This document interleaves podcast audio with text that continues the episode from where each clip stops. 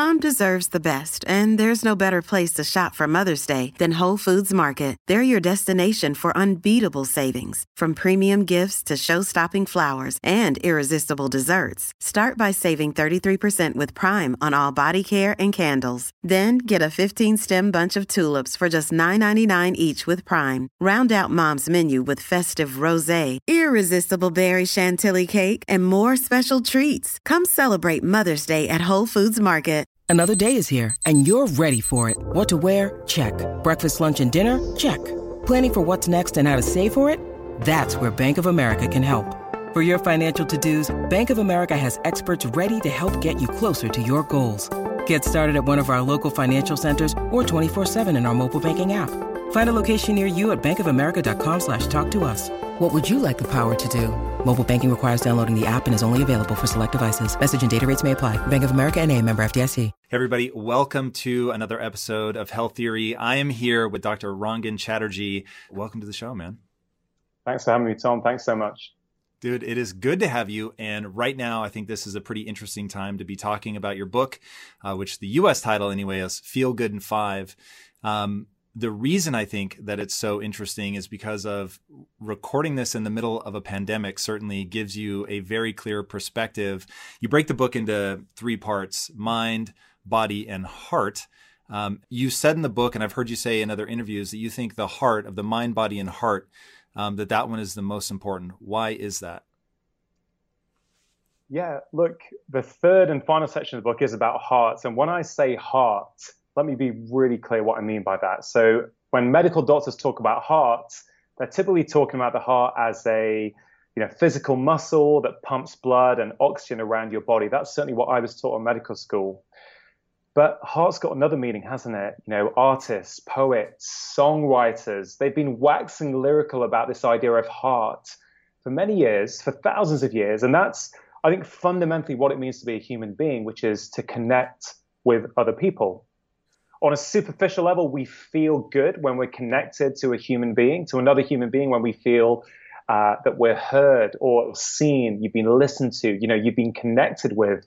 But if we look at hard science, it's also there where we're now seeing a lot of scientific research showing that actually, when we feel lonely, that feeling of being lonely may be as harmful as smoking 15 cigarettes a day. People who feel lonely die 50% earlier than people who don't, 30% more likely to have a heart attack or a stroke. You know, these are real real physical and biological problems when you're feeling lonely and not connected. Now, this book came out in the UK before the pandemic and was mm. having a huge impact already.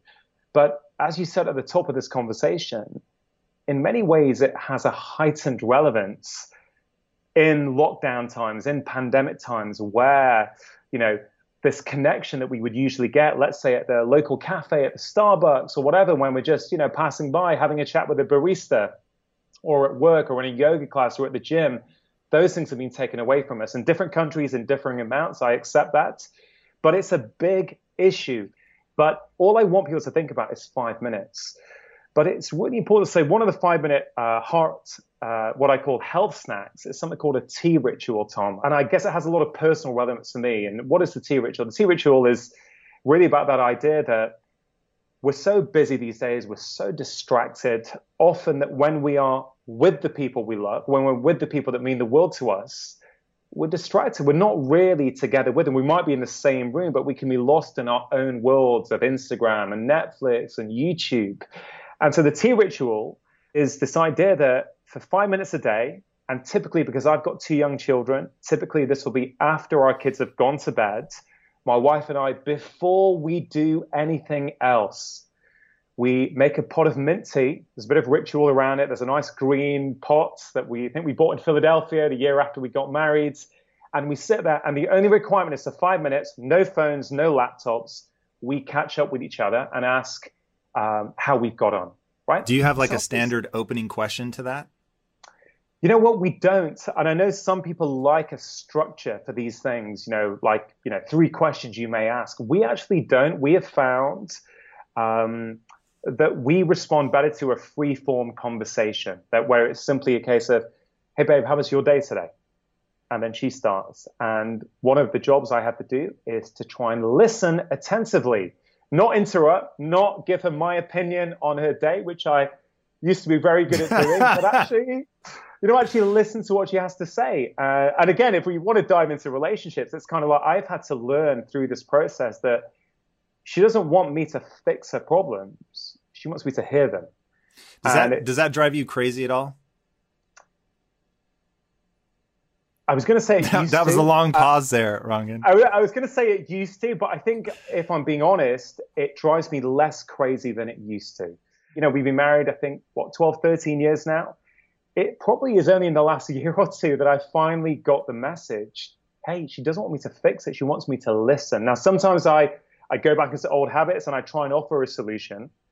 It is difficult for me, but this is what I think is, is important about being an attentive listener and being switched on to the needs, whether it's a partner or a friend or a work colleague. It's really trying to understand what they need.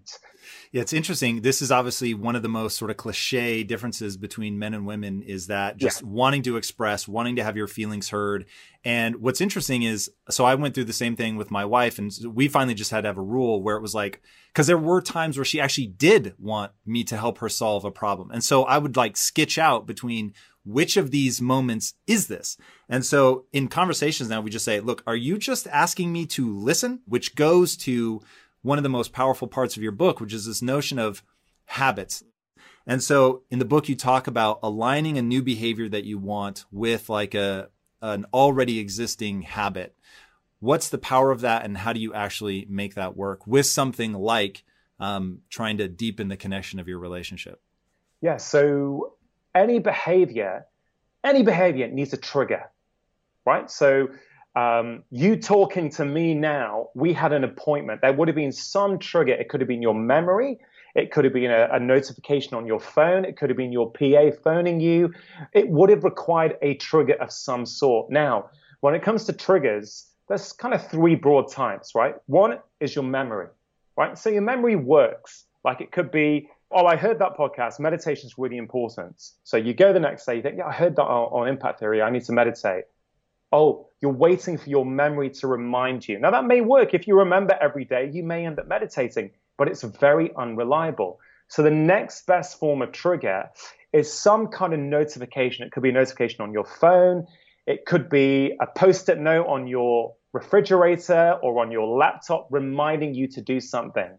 That is better than memory, but it's not as good as the final type of trigger, which is when you stick on that new behavior onto an existing habit. Because that habit, by definition, means you're already doing it without thinking about it.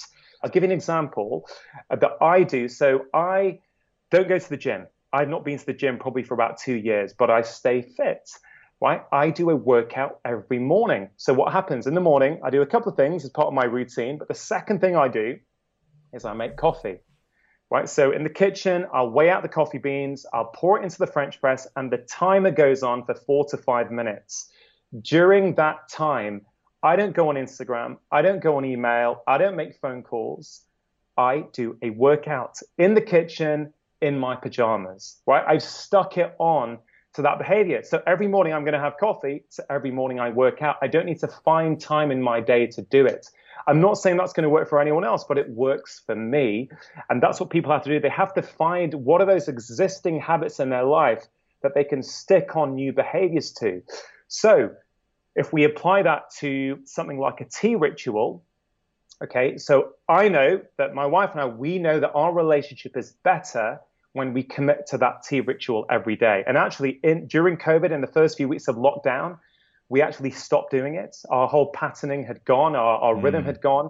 And we noticed a subsequent decline in the intimacy and the quality of our relationship. So, again, I wouldn't call that failure. I call that education. It's not, you know, every time you stop doing something and you're in tune with the impact, it's like, ah, you know what? When we do those five minutes a day, actually our relationship is much better. We feel closer, we feel connected.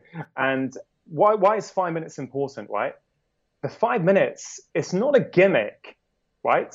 But the five minutes is the commitment we make to each other.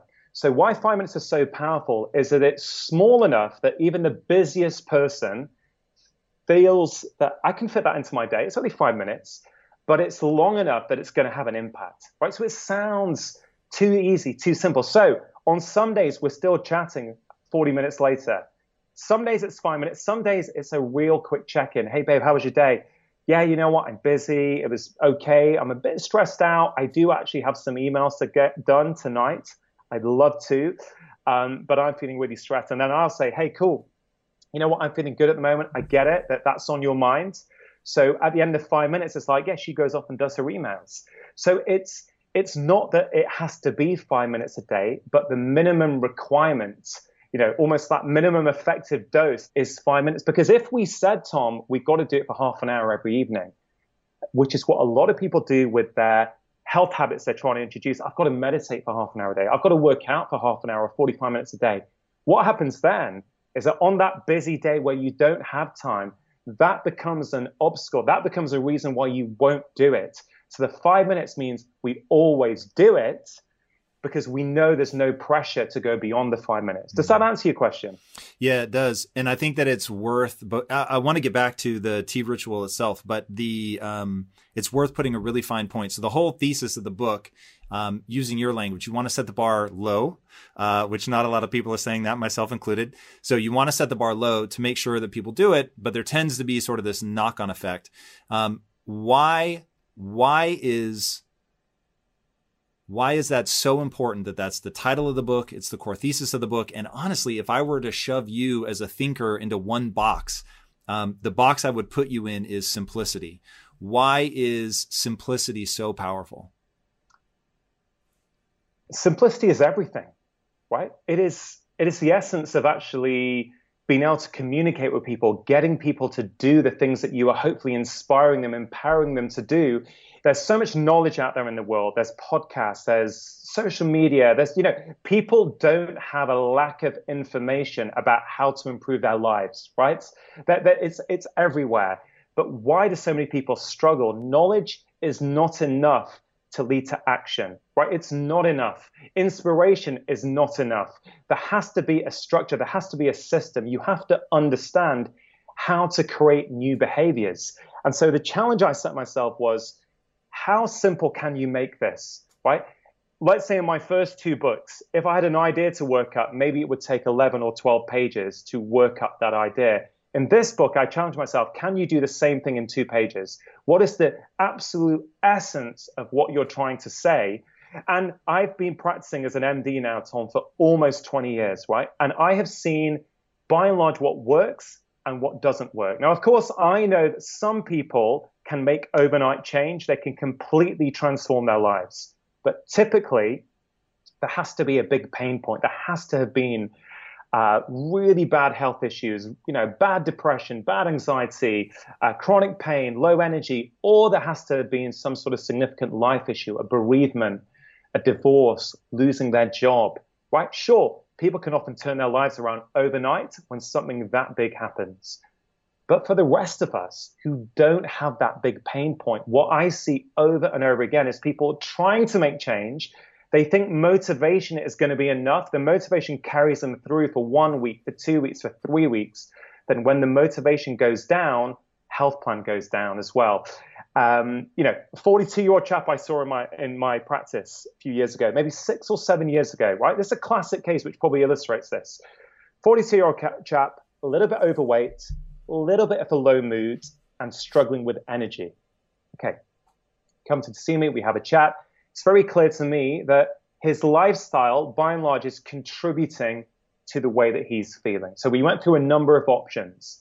And the one that lit his eyes up that he was like, yeah, I want it was, was strength training. He said, Doc, yes, yeah, strength training. What strength training is going to help my mood? It's going to help me lose weight. It's going to help my physique. I used to do it as a teenager. I've not done it in years. I want to do it. I said, okay, great. He says to me, so what shall I do, Doc? 40 minutes, three times a week? I said, yeah, that'd be amazing. Can you manage that? He goes, yeah, yeah, no problem. He walks out of my surgery door, big smile on his face. He's got motivation. He knows what he's going to do, right? And I make an appointment to follow up with me four weeks later. Four weeks later, he comes in. His shoulders slumped over. He looks a bit sheepish. I say, "Hey, look, how are you getting on? How was the gym? What's it? You know, what are you? How are you finding it?" You know what he said to me? He said, "Dr. Chatterjee, you know what? I've hardly been. Um, work's been really busy. I'm stressed out at work. The gym's quite far. It's not really on my commute. I don't always have the time and energy to get there. I've not really done much, right? He feels like a failure. I, I, I didn't think, why has he not done what I've asked him to do? I thought, Rangan, you have clearly not given him advice that he feels is relevant to him in the context of his life. So I took my jacket off and I said, hey, look, right, I'm going to teach you right now a five minute body weight workout. Are you in? He goes, yeah, sure. So I taught him five exercises. I modified them for his ability level. And I said, do you think you can manage that? He goes, yeah, that's fine, easy. I said, I want you to do this for five minutes twice a week at home. And he laughed at me. He said, what, 10 minutes a week? Is that it? I said, yeah, can you do that? He goes, yeah, of course. I said, okay, that's all I want you to do. Do 10 minutes a week. I'll see you in four weeks. Okay, so he goes out four weeks later, Tom, he walks in. Body language completely different this time. He walks in, chest is puffed out, he's got a smile on his face. I said, How are you doing? He said, Doc, you said just to do five minutes twice a week, but I found it so easy. It made me feel good. I've started doing it for 10 minutes every evening before I had dinner. Right. So what's that? Now the now the guy's doing 70 minutes of strength training a week when he couldn't do 40 minutes three times a week. He's now doing 70 minutes a week. And then what happens, right? There's a ripple effect that I've written about. It knocks on into other aspects of his life, right? He was doing that for at least five years, right? Some days it will be 10 minutes, some days it will be 20 minutes, but it was consistent. Mm-hmm. And then now he gets up in the morning, he does uh, breathing and meditation for five, 10 minutes. He goes for a one hour walk every lunchtime. He eats better, he sleeps better. So for him, it all started with that change. And I have seen that over and over again. And this is what the research backs up, Tom. Let's let's go to business for a second, Tom, right? Business. Amazon understand behavior change. So the rumors are that five years ago or so, when they moved to one-click ordering, estimates say that their profits went up by $300 million a year. So why is that? Well, in the past, what did you have to do? You have to um, you know, you have to click on your on your basket, go to the next screen, confirm, go to the next screen, put in your card details. You know, there's three or four steps you have to take before you place your order. Every time you take a step, that's a reason to procrastinate. That's a reason to back out of actually doing the behavior. Amazon have figured out if they make it easy so that before you've blinked, you've got something arriving the next day, people do the behavior. YouTube, Netflix do the same thing. Why does one video go into the next video. It's so before you've realized it's midnight, I'm tired, I should go to bed, I have work tomorrow morning, the next episode has started, right? So these companies, and I, I'm not criticizing these companies, they understand behavior change. So they implement it so that you buy more or you spend more time on their platform. I'm saying when it comes to health, why do we think we can ignore those rules? Why do we think health has to be about deprivation? And about punishments. Why can't we apply those same rules and go, oh, if it's easy, I do it. So all the five minute workouts in my book don't require equipment. They don't require you to join a gym. They don't require you to get changed. And I, I, honestly think, Tom, this is one of the problems these days. You can go and read a million health blogs, a million different health podcasts, and you can think, you know, yoga's great, meditation's great, strength training's great, keto's great, um, breath work's great. This is what it's like. Oh my God, it's overwhelming. Do I spend my whole day just doing one after the other if I want to optimize my well being? So, what I try to do is I try to flip it and go, how simple can you make this? And I think that's one of the reasons this book has been the most successful book I've written so far, is I think because I have made it simple so people can actually do the behaviors. Um, All right. So uh, let's say that people buy into that notion. Let's get into the weeds. So give us a thumbnail sketch of somebody who's doing a great job. They're keeping it simple. So they're not doing everything in the book. You talk about, you know, pick one of the um, health snacks from each of those items and do that. But give us a couple examples from each of the three pillars so people understand exactly, um, yeah. you know, what they should do. Sure. So there's about maybe 40 or 50 different five minute recommendations in the book. All you need to do is choose three one from the mind section, one from the body section, one from the heart section. Okay. So the mind and do it every day. Health. And do it every day. So I say when you're starting, choose one and do the same one every day at the same time. So like people get it when you talk about toothbrushing, right? So we we don't think with our you know our dental health, for example, we don't think, hey, you know what? I'm not going to worry about it in the week, but you know, on a Sunday, I'm going to give it a, a big one hour deep clean in my teeth. We don't do that, right? But we sort of think we can do that with other aspects of our health, physical, mental, and emotional health. And I'm saying, no, the reason four minutes a day on your dental health looks after your teeth over time is because A, it becomes a habit, and it's a small thing done regularly that adds up. We just don't think about good habits in the same way as bad habits. So, Tom, framework is mind, body, heart. Mind is mental health, body is moving your body for your physical health, and heart is the whole connection piece. So, in mind, there are five minute breath exercises, you know, breathing exercises. So, one is uh, a Zen practice called breath counting. That I was doing this for a good few months, and I really found it not only helped me feel less stressed, but it helped my focus and concentration in the day. And it's really simple. You just sit down, you shut your eyes, you breathe in. On the out breath, you count one in your head. Breathe in again. On the out breath, you count two. And you do that up to five. When you get to five, you just start again at one and go to five. Now, here's the thing, Tom. Once I did it, I ended up at 30 before I'd even realized that my mind had wandered. So, what it does, it trains concentration, attention, and focus. So, that's one. Uh, there's also journaling exercises. So, I really feel that journaling is one of the most powerful things we can do, especially first thing in the morning. Often we've got anxieties and worries whirring around our brains, and we do nothing to process them. So, that then impacts the interactions we have in the day, it impacts how stressed we feel, it impacts the decisions we make. But five minutes of journaling first thing in the morning. And how do people journal? Like what what do they do? Stream of consciousness, make a list? Well, I give people two options. I, one is a free form one where I say literally write down anything that comes into your mind. Anything. For five minutes, just write anything. Even if it feels like complete garbage, unrelated thoughts. This is not a, a book manuscript. This is not a, a letter to your boss.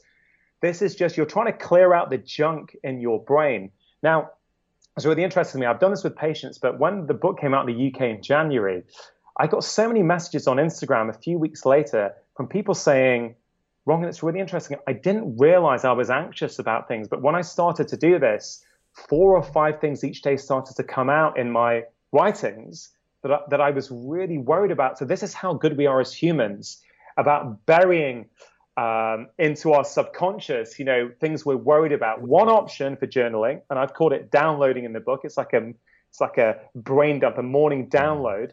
It's freeform. The other option is an exercise I've created called the five step release. This is brilliant for people who've got anxiety. And you literally have these five questions to answer. And it, frankly, it takes two or three minutes. It doesn't even take five minutes. You answer these five questions. What is one thing I'm worried about today? Okay, so you write that down. What's one thing I can do to prepare about it? And number three, what's one reason it won't be as bad? It probably won't be as bad as I think it's going to be. Four, what's one reason I know I can probably handle it? And five, what's one upside of the situation? Simple exercise, very easy to do, but very effective. This, and I guarantee that for the vast majority of people, they will feel better. They will feel less anxious, less stressed, because it's these small things done consistently that add up. So I've given you a breathwork example in mind. I've given you a, ju- a couple of journaling examples in mind. Um, you know, there's five minutes of flow. So I know you've spoken about flow state on many of your uh, shows before. Um, flow state is an incredible state where, you know, we're doing something that's challenging enough to keep us interested, but it's not so challenging that we switch off. It's when time sort of stands still. And that could be anything. It could be playing your piano, guitar, it could be playing chess, it could be doing a puzzle. 42 uh, year old lady I saw, uh, migraines. She's got three kids, husband's got a busy job. I felt stress was driving her migraines a lot. And she said, I don't have time for this stuff. She tried yoga, she tried meditation. I says, Doc, I'm busy. I don't have time for this stuff. It turns out she loved coloring books. Super easy to do if you do it. It's like all these things, they're great if you actually go and do it. So she was struggling, right? So I said to her, What do you do in the morning?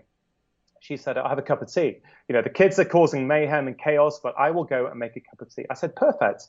That is a habit that we can stick this onto. I said, Do you need a notification in your phone to remind you to have a cup of tea? She said, Of course not. No, I have a morning cup of tea. I said, okay, perfect. So what I want you to do before you go to bed in the evening, I want you to make sure you've got a coloring book and your crayons next to your kettle. And it sounds so simple. It sounds like we are children. But you know what? When you make something easy to do, people do it. So she comes down, she puts on the kettle, she sees her coloring book and the crayons there. If something is missing, if the coloring book is upstairs, if her kids have taken the crayons in another room, she may not do the behavior. It's like, oh, I need to go upstairs. I need to get that. I'll forget it. I haven't got time today. No, she started doing it. Within about a week, her migraines had gone down by about 50%. She was still Whoa. getting them, they were just a lot better. Three to four weeks later, she was hardly getting them, apart from on, stre- on really stressful days. Now, it doesn't always happen that easily and that quickly, Tom, but I use that example because it was so powerful. Again, people may be skeptical listening. Five minutes, what difference will it really make? Well, that lady sorted out her migraines. The patient I told you about at the start, that helped him lose weight, improve his mood, get more energy.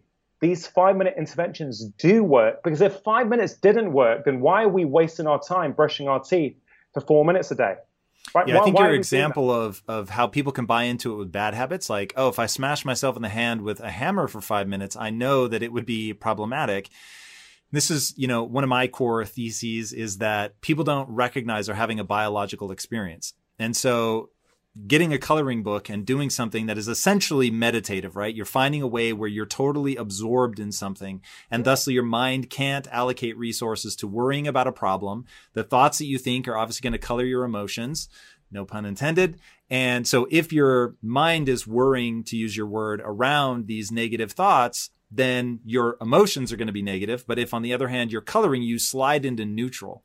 And so if you're in a mental situation where you're never clicking into neutral and you're always worrying around these negative ideas, you're, you're never actually getting out of those negative emotions. And it can be very simple. A coloring book, watching a comedy, um, forcing yourself to laugh out loud. I mean, whatever that thing is, but doing something that shifts what zone your brain is in can be extraordinarily powerful. Um, so yeah, that makes a lot of sense to me. And look, you know, we made it simple. Now, why? What, again, simplicity is important because otherwise, Tom, people go, okay, I get it, right? I need to get into that zone. They may then make the next leap, which is, I need to learn meditation. I need to sign up for this class. I need to do one hour a day. I'm not saying those things can't work, right? Of course they can work. But more often than not, that is the obstacle, which means they do it for two weeks, then they stop when life gets in the way. And that's because, well, a couple of things. Motivation, right? Motivation doesn't last. We think it lasts, but it doesn't. Right? There's something called uh, the motivation wave in behavioral change science. Now, BJ Fogg, Professor BJ Fogg from Stanford, he coined it, the motivation wave. So motivation goes up, motivation goes down. Most of us make our health plans or our New Year's resolutions at the peak of the motivation wave. We think, yeah, this is going to be my year. I'm going to lose weight. I'm going to meditate. And you know what? For the first two weeks in January or the first two weeks in September after the summer, they are in. But then you know what? Life gets in the way. They're busy. They're stressed out. Oh man, I don't have time to go spinning four times a week. I don't have time to meditate for half an hour a day. So they go from everything to zero. Whereas if you understand that motivation goes up and it comes down, the clever thing to do is to you make your plan for the trough, for the lowest point in the motivation wave. You you plan for low motivation, and that's why you got to make things easy. Because if you make things easy, even when your motivation is down, you will still do it. So when I say, as you, as you sort of said at the start, set the bar low, it's not that I only want people to do five minutes, right? And I'm not being deceptive either. I'm saying if you set the bar low and you do it consistently, you know what? Some days you will just do five minutes.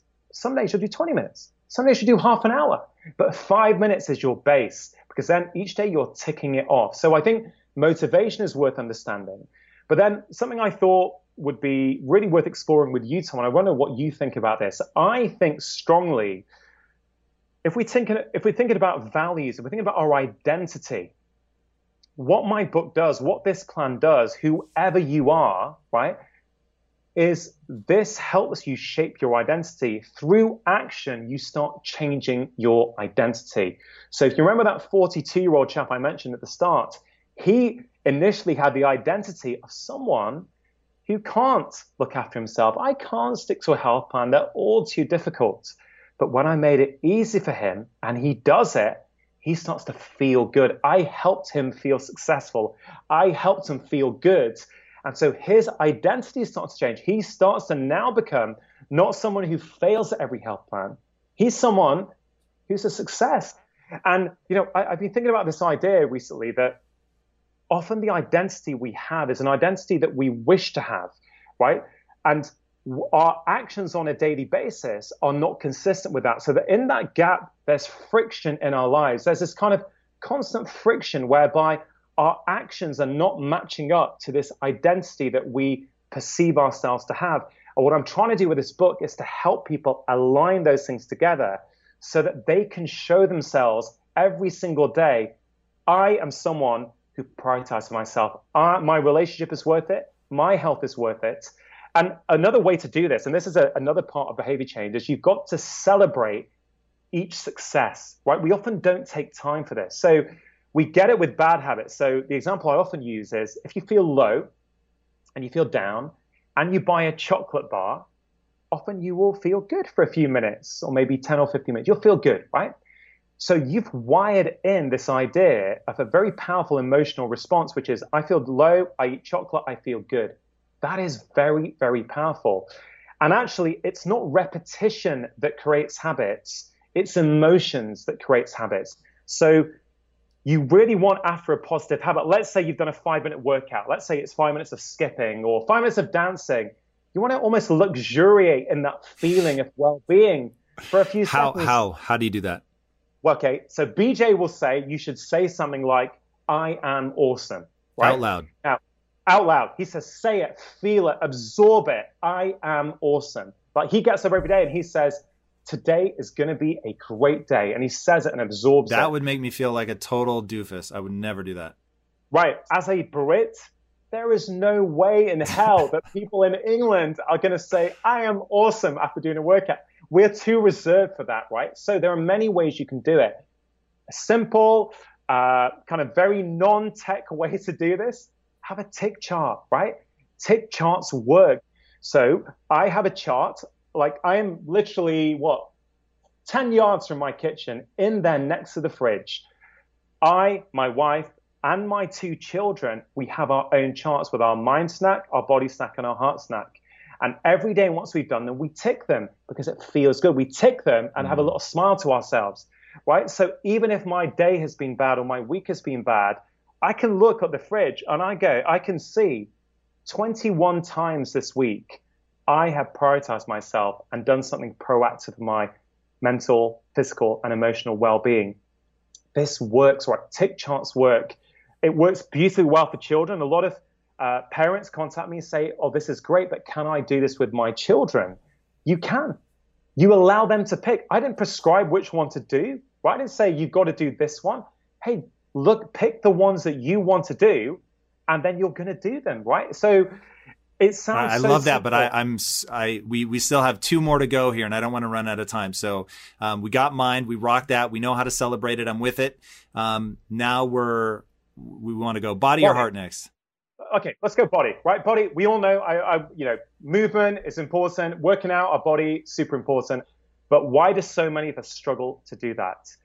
Like the patient I mentioned, he couldn't get to the gym. You got to make it easy. So there are I don't know how many, maybe 10 different five minute workouts. There's strength workouts, there's interval workouts, there's skipping workouts, there's uh, yoga flows, there's whatever you want. But as I say, all of them, you don't need to buy equipment.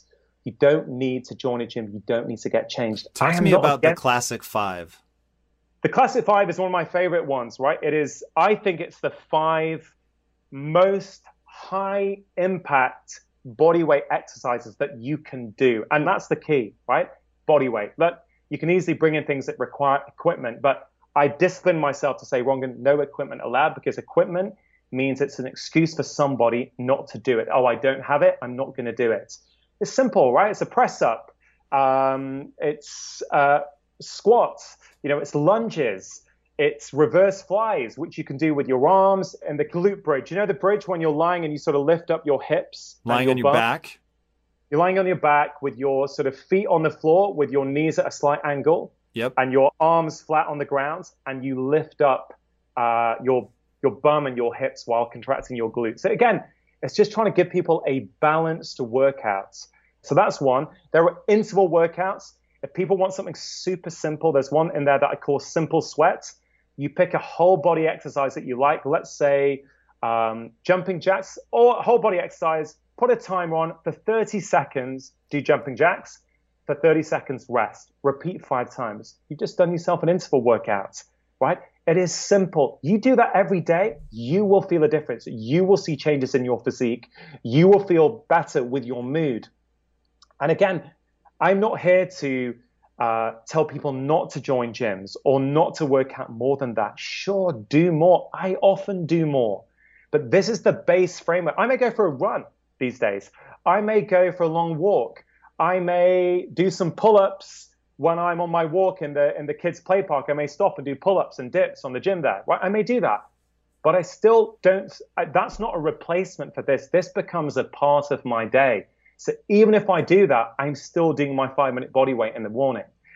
You know, so now heart heart I think is going to be the most troubling for people given the sort of remote nature of things.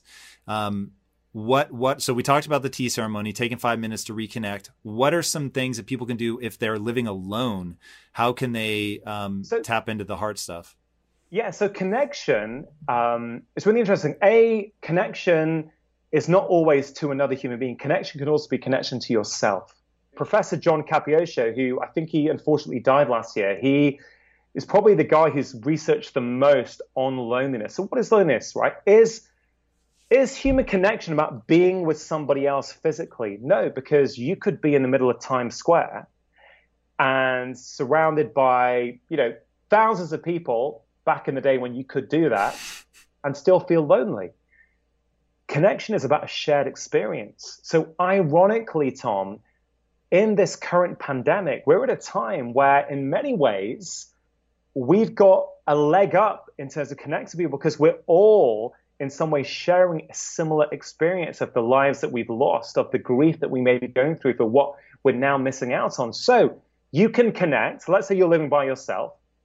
It is not the same as human connection. I, know on our last conversation, I spoke about human touch and how important that is. And that is something many people are being starved off at the moment with dire consequences. But you could call a friend each day, right? You could um, you know, call a friend and go, hey, how was your day today? You know, lockdown is really bothering me now. Three months I was okay, but now into the fourth and fifth month, I find it really hard. If your friend goes, yeah, me too, I'm really struggling, that is connection, right? You don't have to physically be with someone to connect. Is it the same? Probably not, but it can go a long way. So that is one thing I tell people to do. One thing I was doing in lockdown a lot was in a WhatsApp group uh, between my friends, my, my really good college friends, we would get together at the same time every day for 10 minutes. We'd say, okay, at 8.30, we're all jumping on. And for those 10 minutes, we'd all just banter around. We'd have a laugh with each other. You know what? It feels good. It feels really, really good. And one of the one of the recommendations in the book is send a random text of kindness each day. So you literally go through your contact list, pick someone at random, and send them a kind text. Hey, you know what? I was thinking of you today. I remember when you helped me move my sofa 10 years ago. Just wanted to say thank you. Kindness is contagious. Kindness helps to reduce stress levels, makes you happier, makes you feel better. There's some studies which showing t- kindness can even help reduce aging. Right? It's absolutely amazing. So being kind to another person, doing something for another individual connects you to that person. It connects you to something greater than yourself, which again I think is a really important part of well-being. So you know, there are so many options. What I'm asking people to do is just choose one of those heart interventions. Um, you know, I do the tea ritual. The other one I do is a gratitude game that I don't know if I spoke to you about before or not, but it's something that's part of our family life, which is because of lockdown, I am at home every evening. So my wife, me, and my two kids, we have dinner together every single evening. And as part of dinner, we go around the table. This is a game uh, that Charles Poliquin actually taught me many years ago, uh, the strength coach. Uh, you ask three questions. What have I done today to make somebody else happy? What has somebody else done today to make me happy? And what have I learned today? And I tell you, it's one of the most powerful things we do. It connects us. We hear things about each other that we wouldn't hear about if we had superficial level uh, conversation.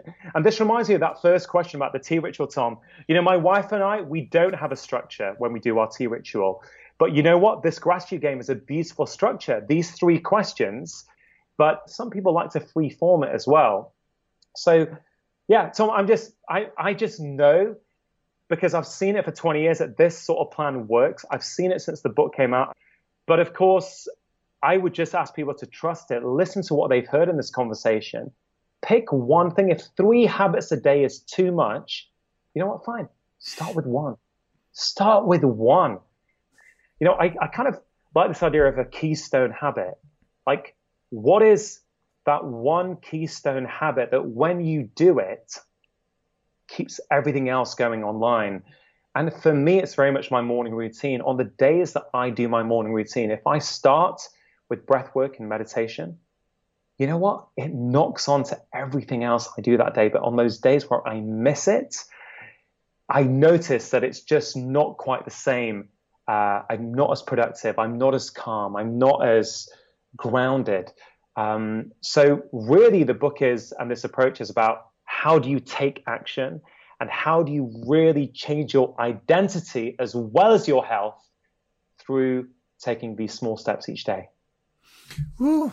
Dude, that that is the perfect place to wrap it up, man. Uh, I hope that people dive in and use the book, which, as you said, is all that really matters. So make sure you use it. Where can people find you, find the book, all that good stuff? Well, look, the book is available all over the place. You know, Amazon, in your bookstores. You can you can pick up Feel Better in Five there. Uh, I have a weekly podcast called Feel Better, Live More. People want to hear more about this kind of stuff, um, you know, audio and on YouTube. Our best social media platform is probably Instagram at Dr. Chatterjee. That's D R C H A T T E R J E E. Love it. All right, guys, if you haven't already, be sure to subscribe. And until next time, my friends, be legendary. Take care. Hey, everybody, thank you so much for listening. And if this content is delivering value to you, please go to iTunes, go to Stitcher, rate and review us. That helps us build this community. And that is what we are all about right now building this community as big as we can to help as many people as we can, deliver as much value as possible. And you guys rating and reviewing really helps with that. All right, guys, thank you again so much. And until next time, my friends, be legendary. Take care.